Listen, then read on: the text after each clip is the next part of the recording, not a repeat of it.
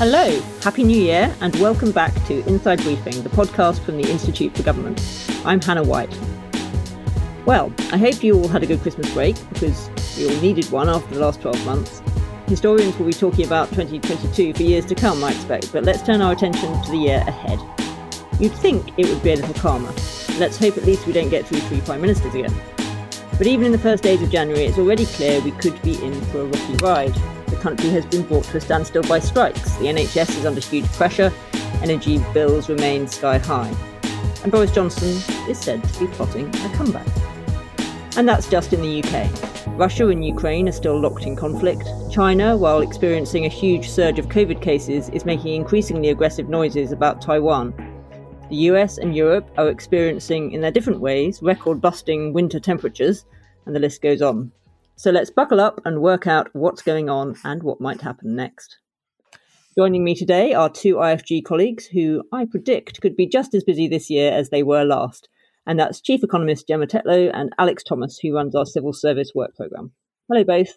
Hello. Happy New Year. Did you both manage to escape from politics over Christmas? I completely switched off, yes. So it was very nice to have a break. Yeah, first time for a few years. It was incredibly quiet on the political side, if not on the sort of NHS and strikes and sort of real world side of things. Indeed. And I'm absolutely delighted that we're joined again by author, academic, historian, journalist and podcaster David Runciman. Hi, David. Hi, how are you? It's the first Christmas in 3 years that I haven't had Covid, so I'm feeling on very bouncy. Good chipper. Okay, let's begin with the subject which is dominating the news, and that's the strikes, which also means inflation and therefore the economy. David, a lot of comparisons are being made with the 1970s, but do you think that is a helpful way to think about the current situation? No, not really, though. I have been watching Stonehouse. I don't know if you've been watching Stonehouse, which reminds one of the 1970s or another country. Very, very weird. No, I don't think so. I mean, we always look for historical comparisons, but this feels very much like it's a sort of 21st century, indeed a 2022 post-COVID, post-Brexit scenario. Like I'm sure you have, I've been struck by, I like Alex's disconnect between politics and the real world, struck by the sort of disconnect between the slightly apocalyptic feel of the real world and the speeches we've had over the last couple of days. I'm sure we'll get onto them, by the Prime Minister and the Leader of the Opposition, the sort of optimistic, cheerful 2023 can be better scenario.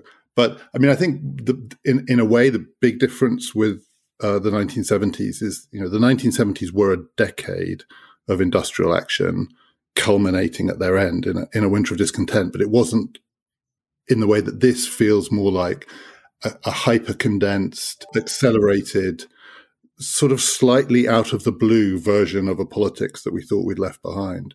And so for me, at least, this feels a little bit more like something that we're not as prepared for as people were in the 1970s. The 1970s, industrial action was part of the language of politics. And I sense with the politicians that they're floundering a bit because this isn't at all familiar for them. I think that's exactly right. And as you say, the speeches have been from Sunak and Starmer have been quite interesting. It was remarkable, I thought, how little Sunak said about the strikes in his speech yesterday. He sort of tried to kind of dismiss it at the start and then move on more towards the sunlit uplands of the other things he was hoping to deliver in the short and slightly longer term. Yeah, and in a sense, it's because I think their hope is that this is an anomaly. You know, this is in a sense something that can be explained by a series of contingent factors. It's not the structural challenge of British politics. But when you think about it, particularly in relation to the NHS, frankly, it is the structural challenge of British politics. Exactly. And I mean, the indications thus far are that the government is trying to sort of tough it out. But do you think that actually it's wishful thinking that is going to work in this context? So I don't know. And in a way, I think for all of us, it's a bit unfamiliar trying to work out how these things get resolved. I think in the short term, they will be resolved. I don't think this level of industrial action will go on all through the year, but resolving what lies behind it is a completely different matter. So some toughing out might get to a better solution from the government's point of view over the next few months. But I don't think that does anything to address what lies behind this. And what lies behind this are deep structural factors, including labour shortages, the consequences of Brexit, questions about migration and so on. And you can't tough those out.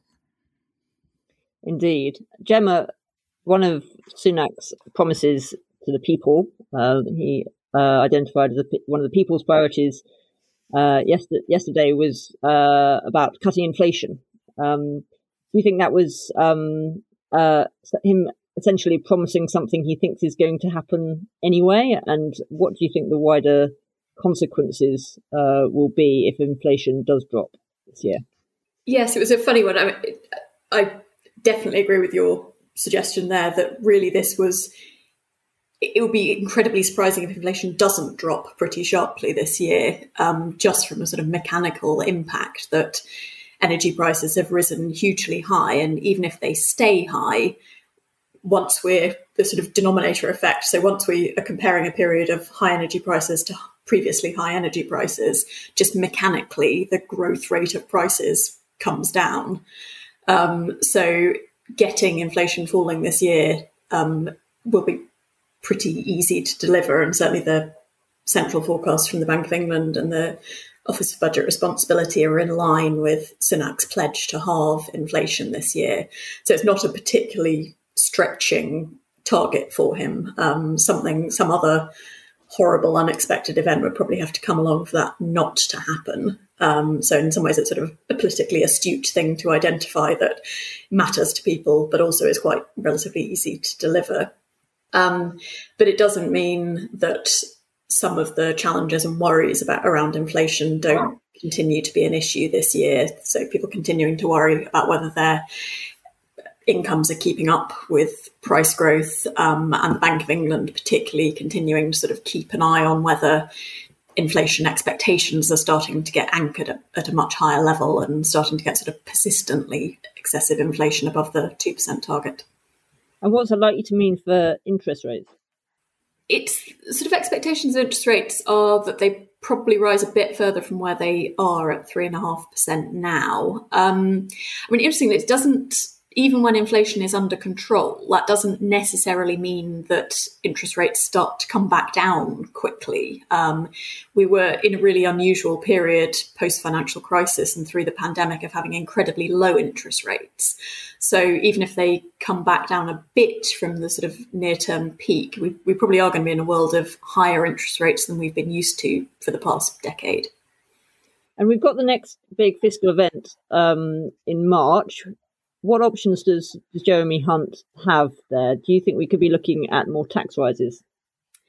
I think that depends largely on what happens in the real world. In the autumn statement, Jeremy Hunt kind of made a choice to delay trying to get public borrowing down and to essentially accept somewhat higher levels of borrowing and less room for manoeuvre against his fiscal rules than had been the case in the previous plan set out by Sunak last March. I think there are reasons to think that things could actually move in Jeremy Hunt's favour. In particular, the last forecast from the Office of Budget Responsibility were on the basis of interest rate expectations that have now come down. So forecasts for government interest rates are now lower than what was kind of baked into that last set of forecasts. And that in itself could free up a few £1 billion a year for the government. So there are reasons to think that perhaps the forecast will look a bit better by March, which might take a bit of pressure off the need for more tax rises. But I guess it's worth saying that's sort of a medium-term position. The sort of 5-year forecast might look a bit better, but that doesn't take away from the fact that actually the sort of longer-term pressure in the UK's public finances remains, that there's greater pressure towards higher spending on things like health and social care, while at the same time some of the tax bases, particularly things like fuel duty, are being undermined. So the sort of long-term pressure remains there that we need to think about how we raise enough revenue to pay for the kind of services that people want. And in the short term, we've been reading that the government's bill for all of our energy bills might be a bit lower than was anticipated, which might also free things up in the very short term a little bit? Yes, that's right. I mean, the latest energy price forecast suggests that actually by the time the £3,000 cap comes in after March, it may not be binding. So actually the government may not be having to do much to subsidise household energy costs later this year. So that will free up things. It doesn't give the government that much extra room for manoeuvre, because that was really... the energy price cap was really about short-term government borrowing, whereas the points I was just making about the sort of challenges for thinking about longer-term fiscal sustainability are kind of unaffected by that. The government could relatively easily borrow a bit more in the short term to support energy prices. The real challenge is, how do you deal with the sort of longer-term position of what you're spending every year on the more sort of standing demands of the health service and welfare payments and that sort of thing? Thanks, Gemma. So, Alex, looking at the sort of Sunak's approach, which he sort of set out more broadly in his speech yesterday, it seemed to me, you know, that the speech represented a recognition that just providing a sort of safe pair of hands following the Truss and Johnson turbulence that we saw last year is no longer enough. He feels like he needs to have a positive agenda that his government is now going to pursue. Do you think he did enough to set that out yesterday? Yeah, I agree with your main point there. I think he was, you know, there was a sense that he needed to put himself back in the story, having been, you know, absent, or at least sort of relying on the sense of sort of normalcy, if that's the right word, following the Johnson Truss period. So yes, I agree. He wanted to put himself back in the story, and there was a bit of a sense this week. I mean, it's a very short-term political sort of game playing, but that he wanted to get out ahead of the speech that Keir Starmer's making today, as we record Thursday. So to be on the front foot, I think you know, he put himself back in the story. I think it reflected his constrained political position. He's not really in a position to be making kind of grand statements or big vision promises when he's got, you know, 18 months or whatever left to run, and is so fiscally and politically constrained. So I thought he sort of did an okay job there. I thought it was interesting. I mean, Gemma made the point that it might be kind of politically canny to make a promise on inflation, but the one promise that he made that was, you know, tangible and you know, has been discussed before, but will be phenomenally difficult to meet is on small boats and immigration. So that's going to be a running issue for a long time, and he's set himself a bit of a rod there. But my other reflection on the kind of Sunak position, I guess this goes to your point as to whether he's done enough. I was thinking, you know, this week about how previous governments, whether they're the kind of Blair, Brown or Cameron governments, might have reacted to the strikes and to the NHS problems, and they would have been much more kind of activist, much more interventionist. There would have been, I suspect, COBRAs, the contingency planning meetings being called, even if that was a little bit performative and there was a limit to what they were doing. They, I think, would have recognised that the government was in the middle of this story, whether it liked it or not, and so would want to give a sense of management and action and activity. This government, up to this point at least, has seemed to, you know, be so nervous about putting themselves in the middle of, say, the NHS problems, that they've kept their head down or put out more holding statements. I wonder, it's a bit like some of the strikes questions. I wonder whether how long that can sustain, and whether, you know, the government is going to be blamed for the NHS problems, probably. And so should they be doing more to put themselves in the position of helping to resolve and solve them, however difficult that is, rather than being more passive in the narrative around the NHS? That's really interesting. David, I mean, the Conservative Party has been in power since 2010. Boris Johnson managed to sort of project a fresh start when he came in. Is it plausible for Sunak to try to do the same? This is obviously his restart, but he can't really escape the fact, can he, that he has been part of the government, which is, you know, the consequences of what it has done, good and bad, are what have left us where we are today? You know, I don't think he can. I mean, the thing that I would love to know is, if you got him on a lie detector thing, does he genuinely think that the Conservatives have any chance at all of winning the next election. And my guess is that he knows they don't, that it's done, basically. And so he does, to me, he does give off that. I mean, I know it's a cliche with him, but he does give off that management consultant vibe that he's been handed a basket case. And so what he does is he sort of breaks it down into a few manageables, projects a kind of the grown-ups are in charge now vibe, and then is going to hand it back. I mean, he may have some vision for a sort of 5-year, 10-year version of conservatism, but I don't think he does. And I think he thinks that that would be futile. He can't relaunch. The one thing that he has going for him, and he falls back on this to my mind far too often, and he did it yesterday. So when he's asked, why should people believe you after the bunch that we've had who didn't do what they said they would do? And he says, well, people know me because they saw me during the pandemic and most people didn't know who I was. And then there I was on their TV screens telling them that, you know, I would keep them in work and that I would support them through this difficult time. And there was the furlough scheme, and I did deliver that. So they know that I'm a man of my word. It's not enough. I mean, I think everyone recognizes those were not just unusual, but extreme circumstances. It doesn't translate into a vision of a politician who can be trusted. So I don't think in his heart of hearts he believes that he's got much of a chance. And, you know, a certain kind of politician under those conditions would go for it. You know, there's something liberating about being doomed. But management consultants don't think like that. They don't think there's something liberating about being doomed. They think that their job is to make the doom a bit less doomy. That was the vibe he gave. I did watch Keir Starmer this morning, partly because I was coming on this podcast. I don't think I would have done otherwise.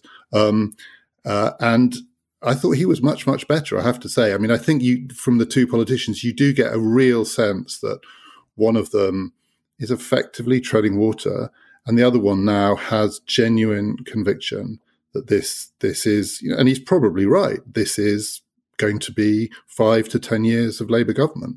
I mean, I think we had 2022 was that shift. The Tories destroyed their brand. You don't come back from that. You just don't under current political conditions. You know, the polls were level, and then the Tories basically just went underwater. They're not coming back.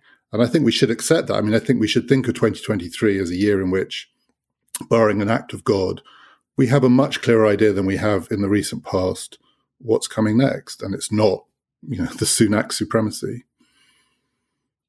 I note how we can't get through any political analysis this day, either you or Gemma, without having to cautiously say that there could be an act of God which changes everything. There could always be an act of God. That's the thing about I think the last time David was on this podcast, we got ourselves in a real sort of spiral of depression around Ukraine and nuclear weapons, and how some of the, you know, the only thing that would change British politics would be something so awful that we didn't want to contemplate it.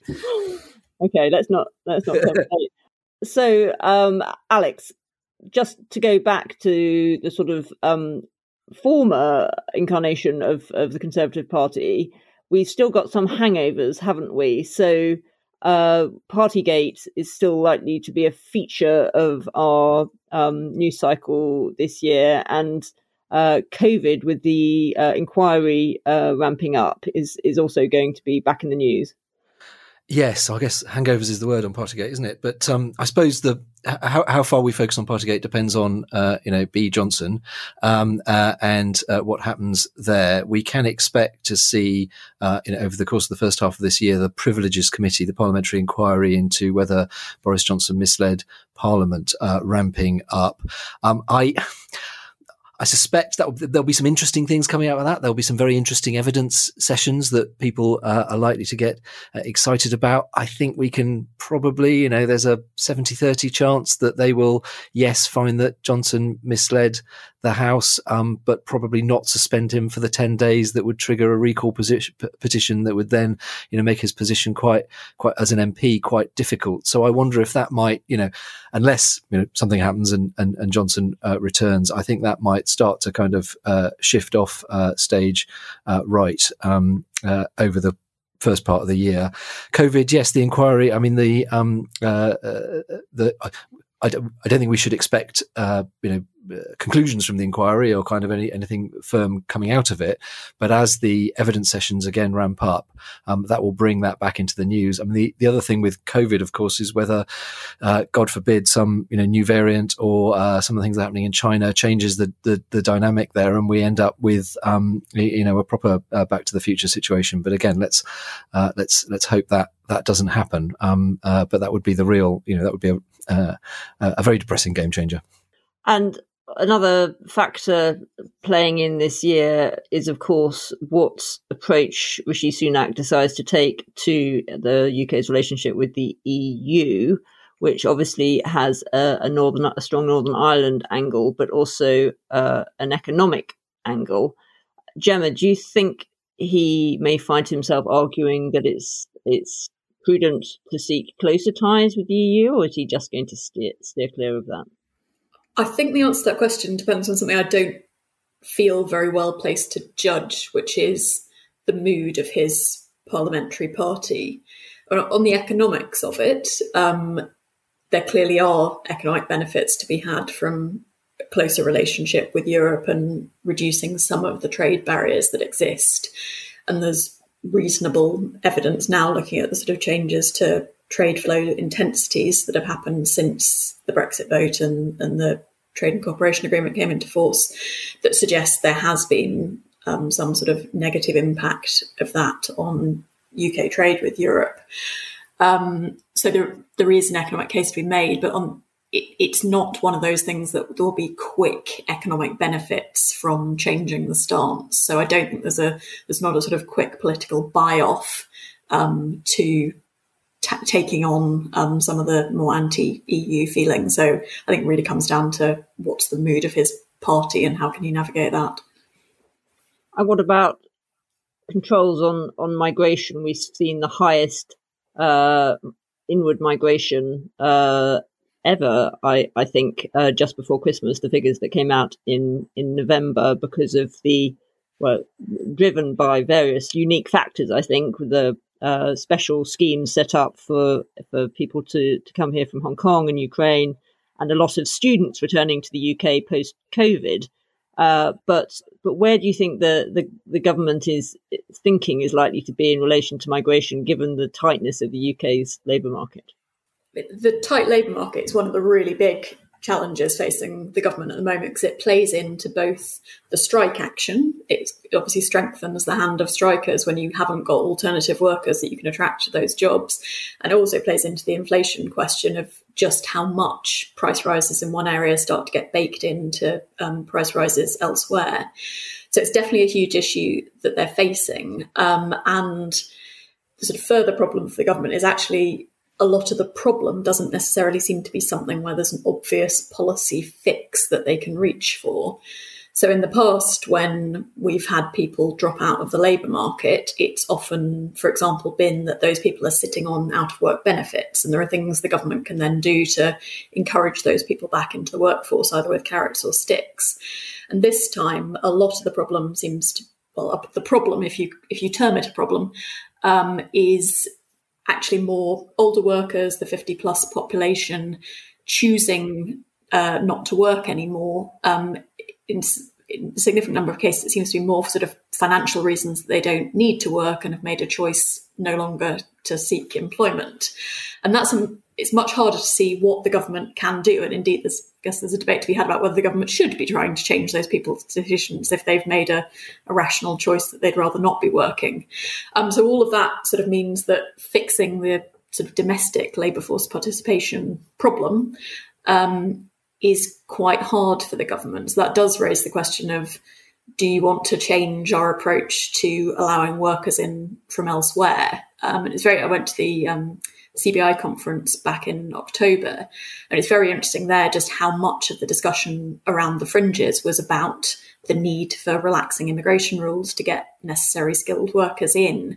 But it was very noticeable, I thought, that both from Rishi Sunak and then from Keir Starmer, the message was very clearly, we are not going to hugely liberalise immigration rules. So I think that in some ways, I think that there is a kind of need for government to be clear about the long-term policy direction, because if we keep having a series of kind of temporary relaxation or one-off visa schemes to get certain groups of people in, then it makes it hard for business to think about their long-term strategic direction and what they need to do to sort of attract and train up relevant workers who are already here. David, the whole migration question is one which for the Labour Party presumably links back to Brexit and their sort of careful tightrope they're continuing to tread with wanting to win back voters who might have gone away from them over the whole Brexit issue. How do you see Keir Starmer trying to tread that tightrope over the next 2 years? I mean, I think the other big advantage that he's got, and it's news of this week, as it were, is that one of the consequences of Rishi Sunak being Prime Minister is the Conservatives face a challenge that under Johnson and Truss they didn't face, which was part of the appeal of those two candidacies, which is that not only they can, but they will be outflanked on the right. So the Reform Party started making noises. It's going to stand in every Conservative-held seat. They're starting to say things about tax, and they will definitely be saying things about migration. And it's a huge advantage that Starmer has, and I can understand why he therefore just wants to sort of tiptoe around it and let the Tory party deal with it. I mean, it's the equivalent of, it's part of Starmer's success, I think. There is a scenario in British politics in which Johnson or Truss is Prime Minister, and therefore there is no position to the right of the Conservative Party, and that's where the Conservative Party on the whole needs to be electorally. That's all I'm talking about. Whereas Starmer had somehow mismanaged dealing with the Corbyn problem to the extent that the Corbynites had broken away, and some new party had announced it was going to stand in every seat where there was an incumbent Labour MP. Under those conditions, it would be very, very hard to see Labour winning the election. Under these conditions, all Labour, I think, has to do is just watch. And so there's no incentive, I think, for Starmer to step in. And if Starmer does increasingly believe, as I think he should, that he and his party will be in government for a considerable period of time, they have time to think about how to deal with this.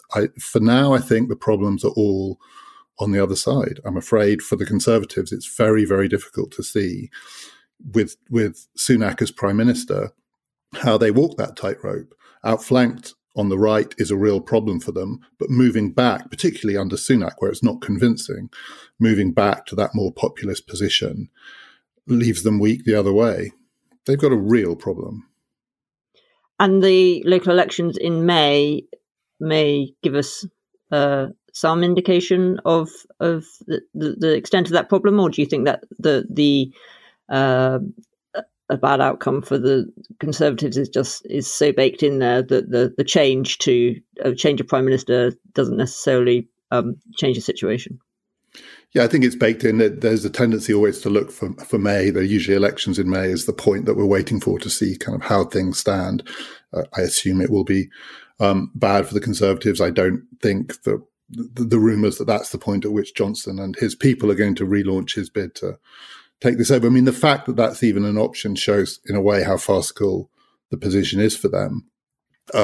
In a sense, I think the Conservatives have got 18 months or 2 years at the end of a 12, 13-year period of rule. British politics goes through these cycles. I mean, it's clear it is cyclical. You had the Labour years that ended more or less in 79. You had the Thatcher years that ended in 97. You had the new Labour years that ended in 2010. And now in 2024, that period is going to come to an end.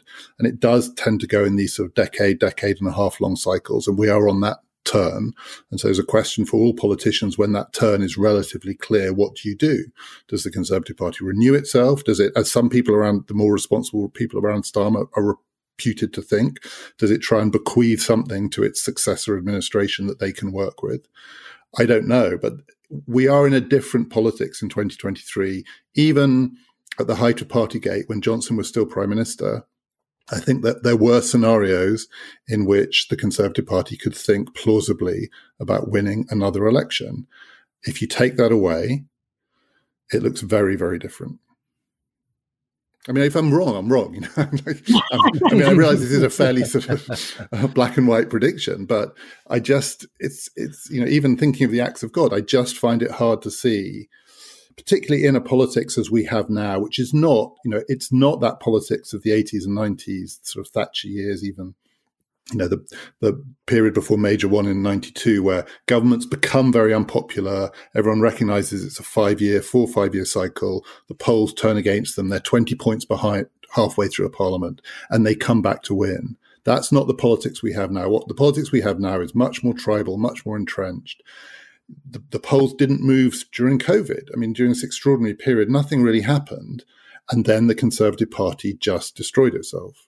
And it went from, relatively speaking, neck and neck to 20, 30 points behind in the space of, a couple of weeks. You don't come back from that. And Keir Starmer has to continue to carry his Ming vase, but maybe with more of a relaxed gait than previously. Yeah, and I thought he was this morning. He was confident. I thought it was quite a good speech. It was very Blairite. I mean, people said that Sunak's speech was Blairite because it was about targets, but with Blair, targets were kind of a philosophy in themselves. It was almost evangelical, what works politics after the age of ideology. I thought Sunak's version of it was much, much more managerial. But Starmer this morning, he had that vision, the thing that I most associate with not just Blairite politics, but with Blair himself. A lot of his speech was about how his side can see how everything connects. There was a lot of talk about what's going to be different with a Labour government is that we can see that energy and migration and Brexit and the NHS and education and social care all connect to each other, that you have to have a kind of holistic solution. That's incredibly Blairite. And then he faces the challenge of Blairite politics. That goes along with saying, but we're not all about central control. I mean, I think the great unresolved dilemma for Starmer and the current Labour Party is he said clearly we have two messages today. One, we're going to be a government that sees that everything connects to everything else. And second, we're going to devolve power. And those two things cannot both be pursued at the same time, because if you devolve power, you disconnect things from each other. Different parts of the country will go down different routes. If you think it's all connected, you are effectively a centraliser. I think that was the unresolved dilemma of Blairism. I think it's the unresolved dilemma for Starmer. But he gave a good speech. He sounded like he believed in both of these two incompatible things.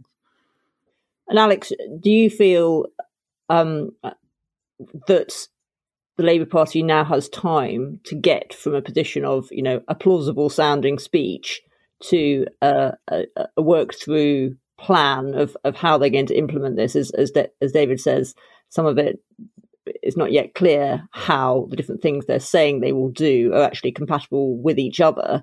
Do you think that thinking is being done, and is there time for it to play out before the next election? Yes, and there is time, and I suppose it operates at different levels. The people talk about Labour not having many policies. They do actually have quite a lot of policies. I think what they haven't done so far is set them all in a kind of election ready narrative, and I guess that's partly what Starmer's speech was, and they can continue on that political project over the course of the next 18 months. But yes, the very fact, as David says, whether David's right or not in terms of the sort of confidence of a Labour government, the fact that they can think in those terms and can start to plan in those terms. I mean, if you were Jeremy Corbyn in 2017 or 2019, there's not a lot of point thinking about how you are going to operate in government if it doesn't seem, particularly likely that you might be in government, whether the reading of that was right or not. Labour can apply that sort of slightly more managerial, slightly more civil servicey lens to their policies. And one of the things that I would imagine that they're thinking about now is how does policy X fit with policy Y? How do we coordinate these across government? How do we prioritise? What are we going to legislate for first? What are the sorts of things we want to get done early in a term because they'll either set the agenda or because they'll take 4 or 5 years to have an effect? And so those sorts of conversations are the ones that I would imagine the shadow cabinet is starting to have with a bit more confidence now than they might have done a year ago.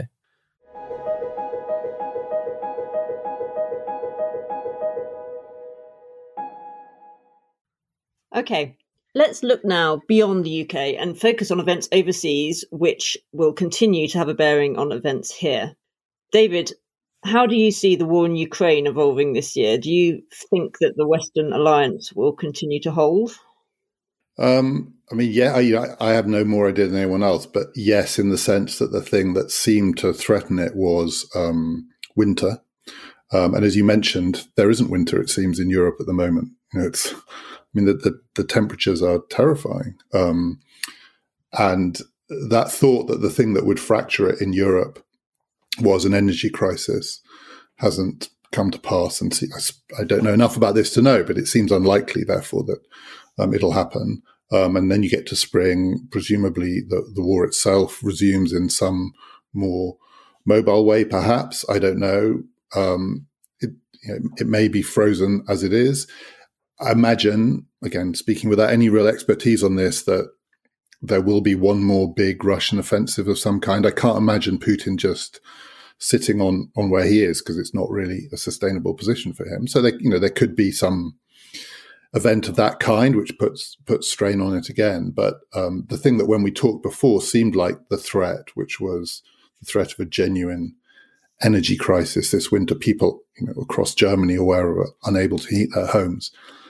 That hasn't come to pass. I see Macron has become more bullish and is sending tanks to Ukraine. Again, those things, the thought that somehow the Russians could peel off the French. It looks, the alliance looks as solid as it did a few months ago. But beyond that, it's war. And the thing about wars is, I think electoral politics, it's a bit of a lottery, but you can make predictions. War predictions are not a game I think anyone should be in. And Gemma Davis talked there about how the energy situation has played out in Europe, and we now presumably have another 6 months in which Europe can get its act together in terms of preparing for the next winter, which may not be as mild, but there's a little bit more leeway now for people to think about where they need to be in terms of mitigating the risk of supply from Russia. Yes, I think that's right. I mean, we've sort of made it largely through this winter, which was the first big test of the preparations and the sort of alternative sources of supply that European countries have come up with. I think the longer this drags on, the more it becomes a test of how effectively UK government and other governments have prepared themselves. Because obviously when the war first hit back in last February, there was a limit to what governments could do, the tools that they had in their grasp. But as this has dragged on for months and months and months, governments can and should have been thinking about and gathering evidence and putting in place preparations to give themselves more options for the next winter. So I think that starts becoming increasingly a test of how effectively governments have dealt with this, is do they now have more options than they had in February 2022? And David, obviously Ukraine is one big international flashpoint which dominated 2022. Are there other areas of the globe we should be directing our attention to in 2023? I mean, you mentioned at the beginning, I think the most extraordinary thing that's going on in the world at the moment is what's happening in China. And part of what's extraordinary about it is that we don't have much idea at all of the extent of what allowing COVID to let rip is doing, even at the most basic level of deaths. Here's this regime that for a long time was being talked up in the West as one that was in a way the ultimate technocratic, pragmatic regime. It just happened not to be democratic, so it was more authoritarian, but nonetheless it was run by engineers. It is, on the whole, the Chinese Politburo is made up of engineers who think about problems in very pragmatic terms. They'd adopted a zero-COVID strategy, and for a while China at least told the world it was a success story. It became clear quite a long time ago, I think, that zero COVID was a mistake. And then it went along with actually basic failures of governance. They didn't manage to get as effective a vaccine in place, and then they didn't manage to persuade or coerce their people into getting vaccinated. And now it's a regime that is announcing to the world that no one is dying of COVID, when we know that that cannot be true. I mean, it looks more like a Chinese regime of the 60s or 70s than this sort of sleek, techno-driven, internet-savvy regime that we were talking about in the 2010s. And I think it's a remarkable shift. It must have weakened the both authority and indeed the sort of self-confidence of the ruling elite in China. I think it's bound to have profound knock-on consequences. But what's most remarkable about it for me is the speed in which this happened. After all, this was a regime that, when it really came under pressure on this, there were actual public protests for the first time that the state didn't seem to know how to control. It buckled very, very quickly and abandoned one policy for a completely different one, which was to let COVID rip. And then it does not know how to communicate to its own people or the rest of the world what is going on. So it's quite quickly looks like, on this issue at least, it's floundering. And given its power, given its importance, given the options that are available to it, including the classic option that authoritarian regimes often take when domestically things are going wrong, which is to project outwards, this seems to me the big shift internationally over the last couple of months. I mean, something has happened in China whose consequences will play out across the next decade, I think. I agree with you. I mean, I thought it was remarkable how quickly and yet with little laying of the groundwork that the policy was reversed. I'm interested in what you say about whether the response might be to project outwards. What do you think the whole COVID situation means for something we were increasingly worrying about last year, which was China's view of Taiwan? Yeah, again, I don't know. I don't think anyone knows, but the assumption of many people is that the default should be at some point this Chinese regime, if it doesn't collapse, and there's no reason to think it will collapse, is more or less committed in its own mind to an attempt to bring Taiwan back into China. And that would have to be some form of military action. And if that is the default, then it's largely a question of timing. And on the one hand, the regime looks weaker, and it's had the salutary experience of watching what happened to Russia and Ukraine, but it also still in its own mind, I'm sure, thinks it's a serious, competent technocratic regime in the way that I'm sure it knows that Putin's regime is just a kleptocracy and China is not. So it can learn those lessons, and it may be that, as it were, the window is narrowing for it. I don't know, but it certainly, China seems like both domestically and internationally a less stable place than it did even 12 months ago. And it is a superpower now. I mean, it is a superpower. And that should make us all focus very seriously on what might happen. And Gemma, there was a Times article last year which suggested that the UK economy was not in any way prepared for a Chinese invasion of Taiwan. Just how brittle do you think the economy is right now? I think the war in Ukraine sort of highlighted and made people aware of the problems that arise when you suddenly cut off trade flows and financial links with another country as a result of war. But actually the UK has very little interaction with Russia economically relative to the interaction that the UK has with China. So the kind of how would the UK cope without trade with China is on a totally different order of magnitude of question compared to the impact of what happened with Russia. So it is hugely important. But it raises kind of, there's not an obvious answer to this. I think there's been a lot of talk in the last few years with COVID and then the war with Russia about should there be more onshoring of activity? Should we just bring, instead of being so reliant on other countries to supply us with the goods and services we need, should we produce more of that at home? It's not totally obvious that is the right answer, because part of the idea behind global trade was actually to diversify who you can rely on. So in an old world where we produced everything ourselves, then you're very reliant on what happens in the UK. If a shock happens to the UK, that's hugely damaging because it's all very concentrated. So it's not totally obvious that we should stop wanting to interact with the rest of the world. But it does mean we should be thinking if there isn't a potential for China to take military action against Taiwan about how reliant we are within our supply chains on things that are coming from China and whether there are alternative sources that firms and government should be thinking about. I think even I can answer that one fairly quickly. Alex, we've had New Labour's ethical foreign policy. We've had David Cameron's muscular liberalism. Do we need something new for 2023? Good question.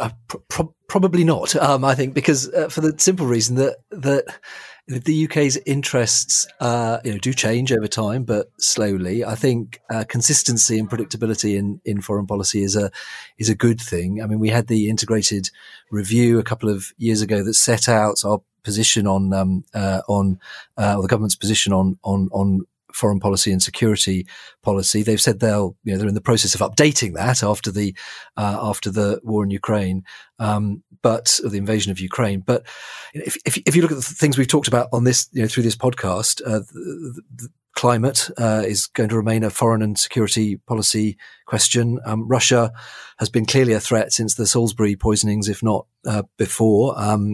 Perhaps a slightly different threat now following the Ukraine invasion, but very much still there. China, enormous issue. Part of the integrated review, part of the government's foreign policy has been to sort of tilt security questions more towards China.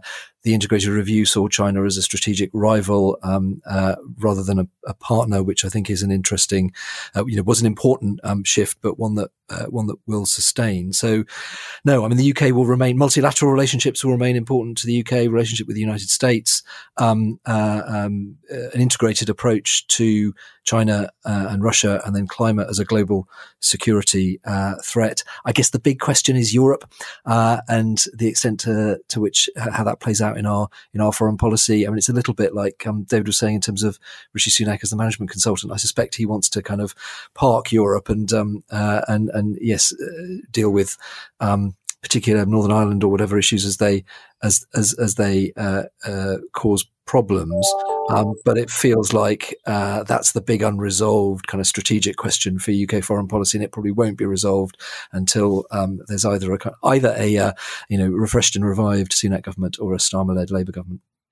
David, I want to finish just by taking a step back and asking for your view of something that we spoke about last time you were on our podcast, which is the sort of state of health of British politics in 2023. If you look around the world, the defeat of Bolsonaro and Le Pen, the apparent loss of momentum for Trump, the end of Boris Johnson, do you buy the theory that populism is losing its grip, or is that a naive way to think about things? And what are the implications for the UK now?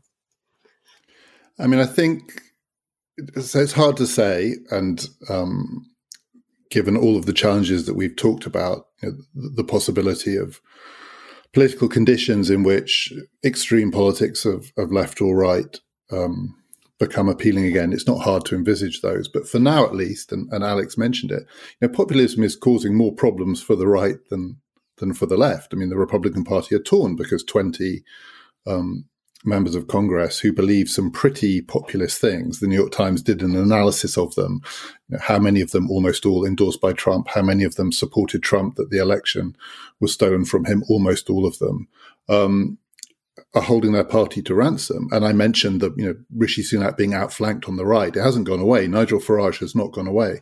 Nigel Farage, who helped deliver Boris Johnson his majority by standing down in all those seats, he's there, and he does speak in the same way that I think a kind of pure Corbynism speaks for 20, 25% of the electorate, maybe 20%.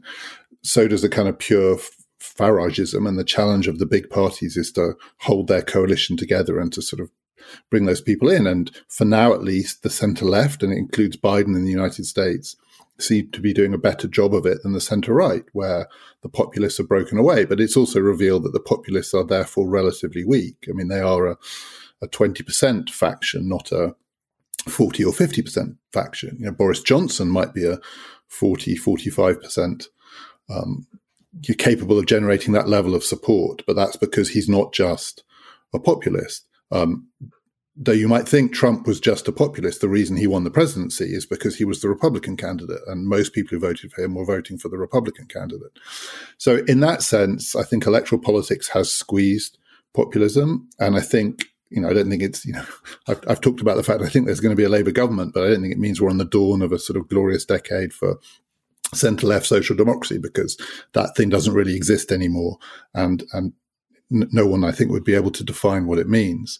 But the period in which people like Bolsonaro were winning elections, that looks to me as though it will be associated with the decade plus following the financial crisis, and the decade plus following COVID looks different to me. It looks like a different phase, but that doesn't mean that populism has gone away. And the one thing that I think is absolutely clear is that electoral politics around the world is still really struggling to accommodate lots and lots of people and beliefs and interests that don't fit in the conventional sort of vessels for that. You know, two-party politics, particularly in Britain and the United States, is really under strain because it's not a two-party world anymore. There's too much variety. There's too much variety of communication. There's just too much diversity. And so that strain is still really there. And, you know, the one thing that I am struck by in what Starmer said, in when he was talking about, you know, how you could have a Britain that was both more sort of joined up and also more decentralized. It seems to me still the biggest thing in the way of that is our electoral system. And he's not going to touch proportional representation because he knows his party probably now can win under that system. And that system, to me, is creaking more and more and more. And I don't think Starmer is going to enjoy trying to manage it any more than the Tories have, actually. You get your majority, but God, then it's a nightmare. And as you say, though, the incentive to change it disappears the moment you win your majority under the old system. Yeah, so it'll carry on for sure.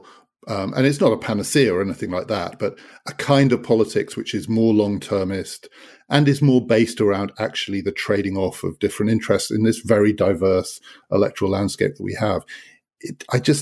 I increasingly don't see how it fits a first-past-the-post electoral politics, but it's the politics we're going to have for sure, any more that they're going to change it in the United States. They're not even going to change the Electoral College. You know, these things don't change, and the world just kind of grinds through it, and it makes more and more screeching noises. And on that note, that's it for today. Many thanks to Alex Thomas, Gemma Tetlow, and especially to David Runciman. And thank you all for listening at home. You can find all our podcasts at iTunes, Spotify, and all major platforms.